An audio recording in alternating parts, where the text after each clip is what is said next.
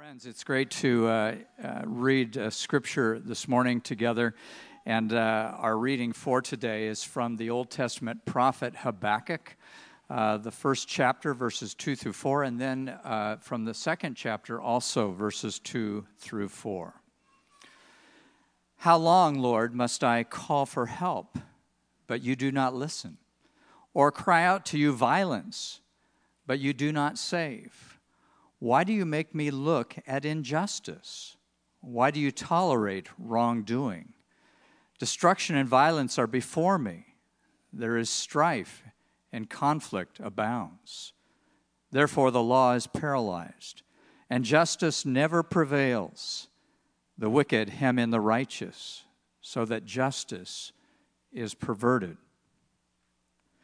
Then the Lord replied, Write down the revelation and make it plain on tablets so that a herald may run with it. For the revelation awaits an appointed time. It speaks of the end and will not prove false. Though it linger, wait for it. It will certainly come and will not delay. See, the enemy is puffed up.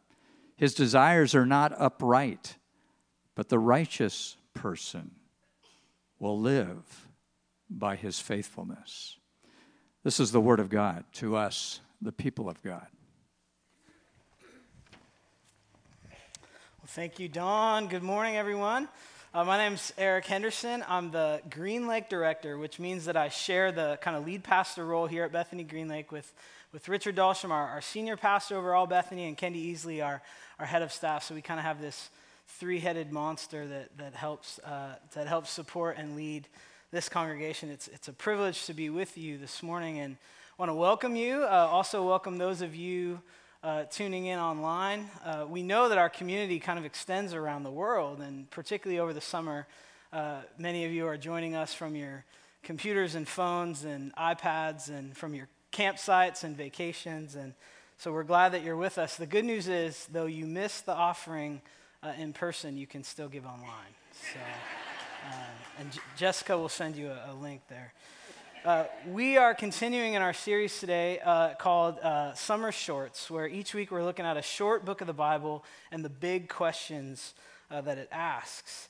Uh, and today we're going to study the book of Habakkuk, which is a real book in the Bible. I, I promise you. 1B, 3 Ks. I was spelling it wrong all week it's okay to use the index in, in the Pew Bible uh, or in your Bible to find it. And if someone wants to call it a, a page number, uh, that's no problem. I really don't like messes. Uh, I like things just so. I'm, I'm, pretty particular. I've learned this about myself. Uh, I especially don't like uh, my kids getting me dirty, like when I'm dressed for the day. And so, you know, on the way out the door, it's time to give dad a, a goodbye hug. And I, I've been known to, to check them uh, over for, for peanut butter and yogurt, bananas, honey. I've had, I've had bad experiences. Uh, the other way this, this hatred of messes manifests itself in my life uh, is, uh, is in my, my love of ironing. Um, I think I partially love ironing, but I also just really don't like wrinkles. And so some of you are like looking at your clothes. It's cool. There's no, there's no judgment. Like uh, I, I would love to, to take out those wrinkles for you, but we're both we're both busy. But I'll set up I'll set up my board and my spray bottle, and, and I always make sure the iron's clean because the the kids have been known to do these like melty beads things that then there's like melted plastic on the bottom of the iron. Uh, and so I'll, I'll check it, but then I'll set it up in front of the TV and just have a little ironing sesh and, and just iron. You just iron the cares away, right? Um, and, and it's not that I don't make messes myself. I, I make messes all the time. My, my wife will tell you that there's shoes and hats and clothes and things all over the place. I am a messy person. My, my dominant um, kind of posture in life is still laziness. But I don't like these messes. Uh, and without turning this into a therapy session for me, uh, I've done some thinking of, about my, uh, my aversion to messes, and I, and I think keeping things clean is about my need for control, uh, especially when things around me uh, feel out of control. And, and, that's a daily reality for me.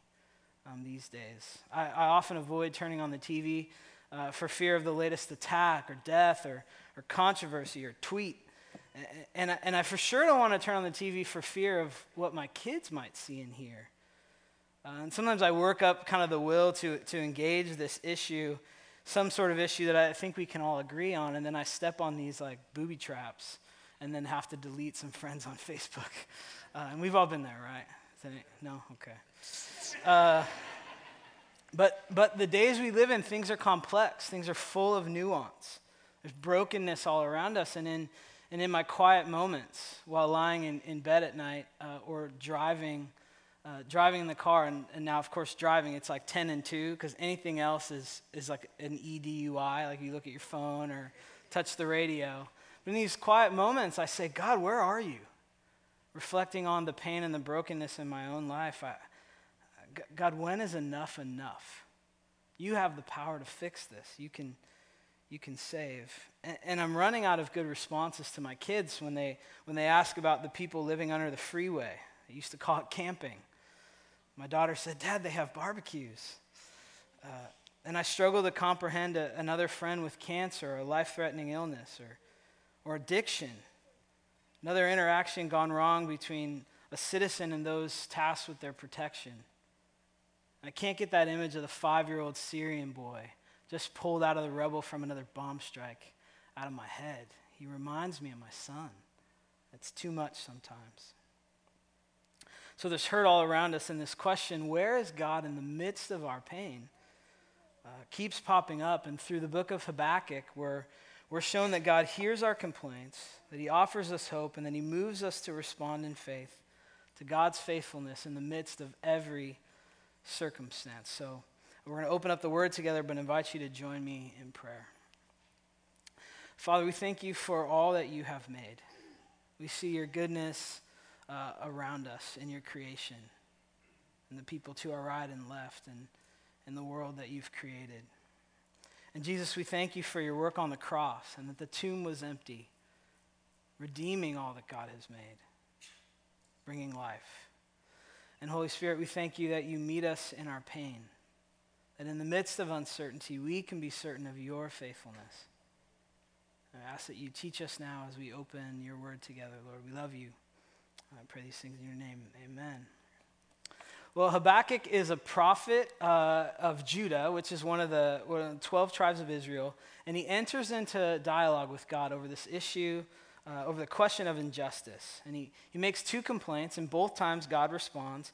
And then this elicits from Habakkuk a, a final response that becomes a bit of a model for us and how we can respond in the midst of uncertainty of our lives. So we'll look at this first complaint together. As Don read, uh, Habakkuk says, How long, Lord, must I call for help, but you do not listen? Or cry to you violence, but you do not save? Why do you make me look at injustice? Why do you tolerate wrongdoing? Destruction and violence are before me. There is strife and conflict abounds. The law is paralyzed, and justice never prevails. The wicked hem in the righteous, so that justice is perverted. There's three things to consider here uh, in Habakkuk's complaint. Uh, the first is that he's aware of suffering around him. He's not just speaking to the problem of evil in the world, but he's talking about evil in his own community, in his hometown.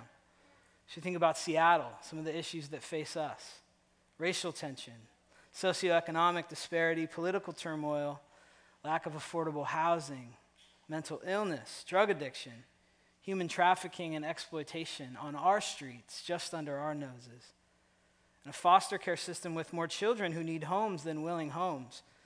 And many among us are scared and are hurting, longing for provision and safety and for new futures, but find themselves oppressed by those in power or systems and structures allowed over time to grow like weeds, now out of control. The question for us is do we see it? Are we aware? Habakkuk is eyes open, he's awake to the suffering around him. And to the extent that we're unaware, we say, God, open our eyes. And the second thing to notice about Habakkuk's complaint is that a complaint is made that God is showing us here that complaints are a righteous response. There may be a difference between a complaint and complaining, and one of the things that might set those apart is this third thing that he makes a complaint to the one with the power to hear and to respond. It's important here to consider that the situations in our lives where, where things aren't right often lead, it, uh, lead to disillusionment and doubt. And our responses uh, to that doubt is key. The, the Barna Research Group recently published uh, an article on doubt and faith among Christians. And one of the questions in their survey was around are, were there things that you stopped doing in response uh, to doubt? And I think there's a, a slide here. So, this looks like the list of things you do when you have a doubt. Uh, but evidently, this is the list of things we stop doing. The very places that we can find answers were places uh, we went away. People stopped attending church, stopped reading the Bible, stopped praying, talking with friends or family about faith. Some people did nothing at all, just made peace with their doubt. Uh, the article says that millennials were, were significantly more likely than other, gen- other generations to stop doing all of the above, and it rates much higher than the general population. So, how we respond to our unanswered questions is key. Habakkuk sees the suffering, he registers a complaint, and he addresses the complaint to the one with the power uh, to change it. And then, very significant for us, he sticks around and waits for a response. And, and God does respond. He says this Look at the nations and watch and be utterly amazed. For I am going to do something in your days that you would not believe, even if you were told. So he says, Hey, God, do you see what's happening in Judah? And God responds in this awe inspiring way. You, you can almost hear like Liam Neeson uh, say these words as, the, as Aslan or, or the taken guy, right? Like, I have a very specific set of skills. Look at the nations and watch and be utterly amazed. And this is the response that Habakkuk was looking for justice carried out. And then God continues with this. He says, See, I am raising up the Babylonians or the Chaldeans, that, that ruthless and impetuous people who sweep across the whole earth to seize dwellings not their own. They are feared and dreaded people. They are a law to themselves and they promote their own honor. So God responds that he's going to use Babylon to judge Judah, not what Habakkuk was expecting. It's as if there's a bunch of spiders in his house, so he calls the exterminator who shows up with a bunch of snakes and lets them loose to take care of the spiders. Uh, now, I know that I don't think uh, snakes actually eat spiders, but I'm terrified of both. so we'll just. But this is not what he's expecting, which ultimately his dissatisfaction in this, in this answer leads to his second complaint of God. He says, Lord, are you not from everlasting? My God, my Holy One, you will never die. You, Lord, have appointed them to execute judgment. You, my rock, have ordained them to punish. Your eyes are too pure to look on evil. You cannot tolerate wrongdoing. So, why then do you tolerate the treacherous? Why are you silent while the wicked swallow up those more righteous than themselves? So, his big question here is how is this justice? The God whose eyes are too pure to look on evil summons the treacherous to swallow up those more righteous than themselves.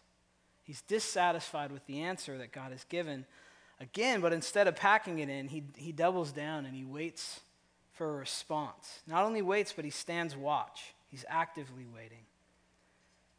2 verse 1 says, I will stand at my watch and station myself on the ramparts. I will look to see what he will say to me and what answer I am to give to this complaint. He stations himself on the wall on the watchtower, actively waiting. He's looking out the window. He's surveying the land around him to look for any sign of God's response. And this is significant because if you're like me, we often question God and then don't stick around for an answer. Or, or we tire of waiting. So we hop on the couch with some nachos and turn on Netflix, and 11 seasons of Frasier later, uh, as Pastor Richard shared with us a few weeks ago, we find that we've drifted. So we go back to Barna's research on doubt, and we see that folks stopped going to church. They stopped reading God's word and praying and seeking counsel from friends. It's like a bad segment of Family Feud, right? Like, what things did you stop doing when experiencing doubt in your faith? Steve Harvey survey says, pack it in. Uh, but Habakkuk shows us that, that we got to ask questions of God, and then we got to seek God where he may be found. Look for an answer in the right place. So the question for us is what's your complaint today? And then, more importantly, where are you looking for the answer? And waiting is hard. Looking out, uh, I know many of you and I know many of your stories. Many of you have been waiting for the answers to your prayers for a long time. And many of you are waiting well. And Habakkuk is saying, Take courage, reminding us that God will be found in the waiting. And again, God does respond in the, in the midst of Habakkuk's waiting. Chapter 2, verses 2 to 4, as Don read Then the Lord replied, Write down the revelation and make it plain on tablets, so that a herald may run with it. You can hear the music building here. For the revelation awaits an appointed time. It speaks of the end, and it will not prove false. It linger, wait for it. It will certainly come and will not delay. See, the enemy is puffed up, his desires are not upright, but the righteous person will live by his faithfulness.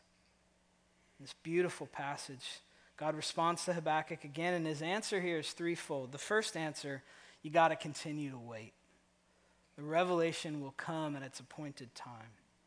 And God's playing the long game here, and, I, and, it, and it's full of mystery. Uh, in my experience, God uses the pains in our lives uh, to shape us. We believe that God is always redeeming and restoring, bringing life, deserts into rivers. Our timeline uh, isn't always um, how God acts, and, and He doesn't always respond in the way that we would expect, but it reminds me of of Joseph's words to his brothers in Genesis 50. He says, What, what you meant for evil, God meant for good. The second part of God's response is, says, Don't worry about the Babylonians. Their arrogance is, is doomed, it'll be dealt with. In chapter 2, verses 6 to 20, there's a series of what uh, scholars call the, the woe oracles, where God strikes the gavel five times, ensuring justice. Verses 6 to 8, the plunderer is plundered. 9 to 11, the proud conqueror is shamed. 12 to 14, the builder's building will become fuel for the fire. 15 to 17, the one who forces the other to get drunk will drink shame from the cup of God's wrath. That's some serious justice. And the idol is silenced before Yahweh, who is on his throne. And then God ends with this. It says, The righteous will live by his faithfulness. This leads us to the hope that's offered in the midst of our pain. So God hears our complaints and he offers us hope. But what is this hope? Habakkuk, on behalf of the people of Judah, lobbies God to enact justice on those who do violence, saying, Why are you silent while the wicked swallow up those more righteous than themselves? But if you go back to the original complaint, it's not why are you allowing evil to exist in the world? Why is there suffering in the world? But why are you allowing us to suffer? Why are you allowing unjust and wicked people to inflict pain on us? Saying we're the good guys. And God responds and he says, There are no good guys. Habakkuk has just described the effects of Judah's sin in, in, in, chapter 1 at the beginning there violence, injustice, destruction, wrongdoing, conflict, lawlessness. God says, You and the Babylonians are not all that different. No one is righteous. And this is central to our faith. Romans 3 there is no one righteous, not even one. There is no one who understands, no one who seeks God. All have turned away. They have together become worthless. There is no one who does good, not even one. And you may sit there and say, Did you say something about hope? Yes. This is good news for us. It's central to our faith and to the gospel. Our righteousness does not come from anything we've done, but what God has done. If the righteous are to live by our own faith, we're doomed. A dog won't hunt. The Apostle Paul reiterates this gospel, this good news, over and over again. And one of the, one of the places he does that is Philippians 1 6. Being confident of this, that he who began a good work in you will carry it on to completion until the day of Christ Jesus. So, who began the work? Christ. And who will complete the work? Christ. This is good news because in all of our striving, all of our running, our working to do and to be all things to all people and to cover our tracks and just hope that grace is really real. We're tired and out of breath and not sure how much longer we can try to keep our heads above the waves. And God says, Stop! I began the work. I will complete the work. He says, Relax. Inhale. Exhale. Be still. You've got questions. I'm the answer. And this is good news for us. 2 Corinthians 4, we have this treasure in jars of clay and these broken vessels to show that this all surpassing power is from God and not from us. We're hard pressed on every side, but not crushed. We're perplexed, but not in despair. Persecuted, but not abandoned. Struck down, but not destroyed. We always carry around in our body the death of Jesus, so that the life of Jesus may be revealed in our body. For we who are alive are always being given over to death for Jesus' sake, so that his life may also be revealed in our mortal body. Death is at work in us, but life is at work in God. Therefore, we don't lose heart, though outwardly we are wasting away. Inwardly, we are being renewed day by day. For our light and momentary troubles are achieving for us an eternal glory that far outweighs them all. So we fix our eyes not on what is seen, but on what is unseen. Since what is seen is temporary, but what is unseen is temporal. Based on the faithfulness of God, we can trust God with our waiting, with our questions, with our longing, every circumstance. God's response says the revelation awaits an appointed time and speaks of the end. And the end isn't contingent upon our faithfulness, but God's faithfulness. God has made a covenant with his people, and God intends to make good on his word. The law was there to teach us that try as we may and try as we might, we couldn't make good on our end. The law led us to see our sinfulness and our need for Christ. The law even boiled down as far as the Ten Commandments. We can't keep them. I think I broke three, like just driving in this morning. So the righteous will live by his faithfulness. What the law could not do, God did. Amen? So this is good news, but it's hard news for us too. Some, call, some say we're living in what's called an overlap of the ages, uh, where clearly we're still a, a people in exile with the effects of brokenness and sin all around all the while knowing that what Jesus did on the cross and, and in the empty tomb was final, and God's kingdom advances, restoring, completing deserts into rivers, dry bones come alive with the Spirit of God in them. But what about our illnesses, we say? What about our addictions and the oppression that many in our communities face, our struggles to get by, our lack of satisfaction in our jobs, our relationships, our bodies? How long, Lord? How long, we say? And the hope we have in Christ through his faithfulness is a, is a flag firmly planted in both the present and the future, in this already but not yet kingdom of God that's being built around us. But in this broken state of things, it's, it's perplexing, it's stretching, it's faith forming. We need to position ourselves on the wall and actively wait for the faithfulness of God to prove true once again. So, God, hears our complaint God offers us hope in Christ. And finally, this hope invites a response from us, as it did from Habakkuk. In, in chapter 3, uh, we see Habakkuk's response, and, and I love this so much. He writes a song. Uh, he's just had this dialogue with God full of lament, correction, reason for hope, but it's short on answers and long on complexity and mystery. And, and Habakkuk responds in a song of praise. Now, I know that, that some of y'all prefer the sermon, uh, but don't discount singing. Uh, it's, it's powerful. When the depths of who we are cry out to the depths of who God is, these encounters with God and His Spirit, they shape the future. They literally change the situation on the ground. And we're invited to worship in the midst of our waiting. And, and there's a beautiful example of what can come from this worship in the midst of waiting found in Acts 16. Paul and Silas have just been beaten and thrown into prison after doing some of God's work in, in, the streets. And so, verse 25 says this About midnight, Paul and Silas were praying and singing hymns to God. They're worshiping in the midst of their waiting. And other prisoners were listening to them. Suddenly, there was a violent earthquake that shook the foundations of the prison. At once, all the prison doors flew open, and everyone's chains came loose. The jailer woke up, and when he saw the prison doors open, he, he drew his sword. He was going to take his own life because he thought the prisoners had escaped. But Paul shouted, Don't harm yourself. We're all here. The jailer called for lights, rushed in, and fell trembling before Paul and Silas. He then brought them out and asked, Sirs, what must I do to be saved? They replied, Believe in the Lord Jesus, and you will be saved, you and your household. Then they spoke the word of the Lord to him and all the others in their house. At that hour of the night, the jailer took them and washed their wounds. Then immediately he and all his household were baptized. The jailer brought them into his house and set a meal before them. He was filled with joy because he hadn't come because he had come to believe in God. He and his entire household how we respond to God in the midst of our waiting, in the midst of these things that are often disruptions in our lives, is key.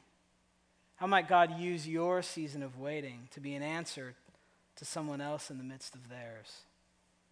So, Paul and Silas, in the midst of their singing, uh, changed, changed someone's whole life as a result of how they responded.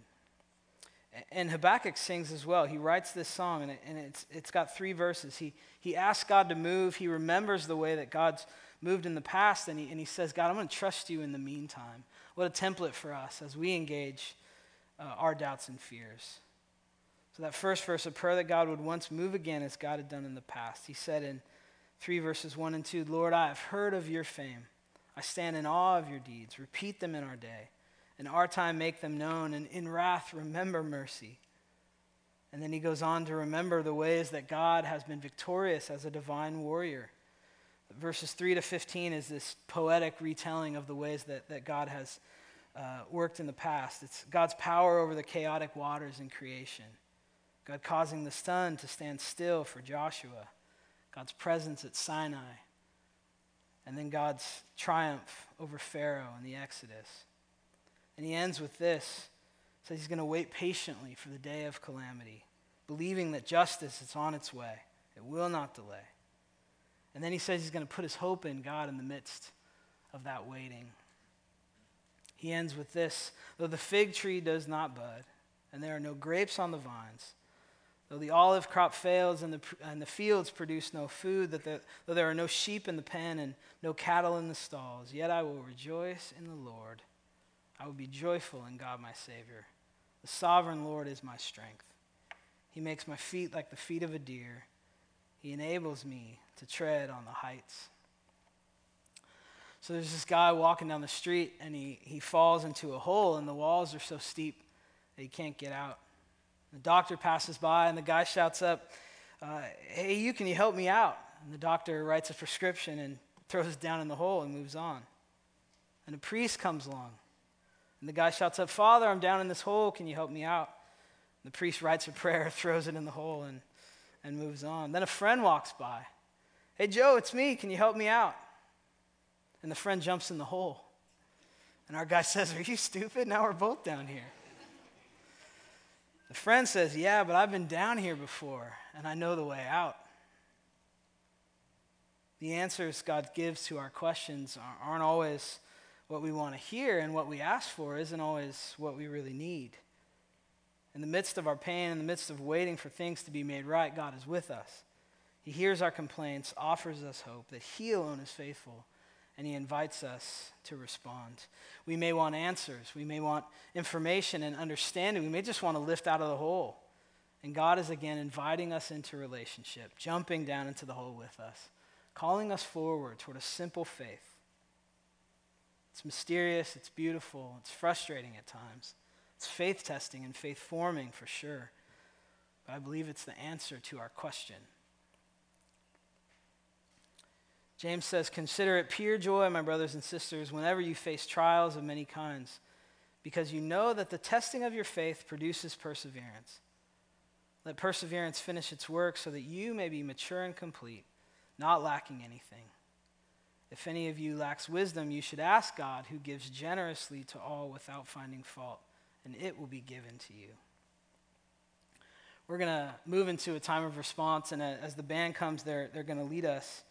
Um, and I just want to invite us uh, to keep our hearts open to what God would have for each one of us. Uh, it, it's an opportunity for us now to practice this active waiting, an opportunity for, for us to look within and confess, repent of the ways we've turned a blind eye to injustice, the ways we haven't waited well. It's a time to ask God for wisdom and strength in our waiting. It's also a chance to intercede, to ask God to work in a particular situation, or declare our trust in the midst of uncertainty. So we're going to wait for a bit here. The, the front is open as a, as a sacred place to, to, to, to pray. There's prayer books here. Members of the prayer team will be up there as well. Um, but as we wait together, let's pray. God, I thank you uh, for your word. Lord, it it corrects us and it comforts us. And Lord, it teaches us, it inspires us, it reminds us of your trajectory of, of faithfulness in the past and gives us hope for the future. God, I thank you for your church this morning. Lord, I can't help but think that many of the, the answers uh, to the problems we face in our world uh, lie with us, with your people rising up uh, to step into all of these situations, wherever you would call us. And this morning we pray, Lord, uh, grateful that you meet us uh, in worship, that you meet us in the midst of our waiting. Pray that our hearts would be wide open to you now, Lord, that you would speak to us, uh, Lord, for your glory. We love you. We pray these things in your name. Amen. Let's respond together.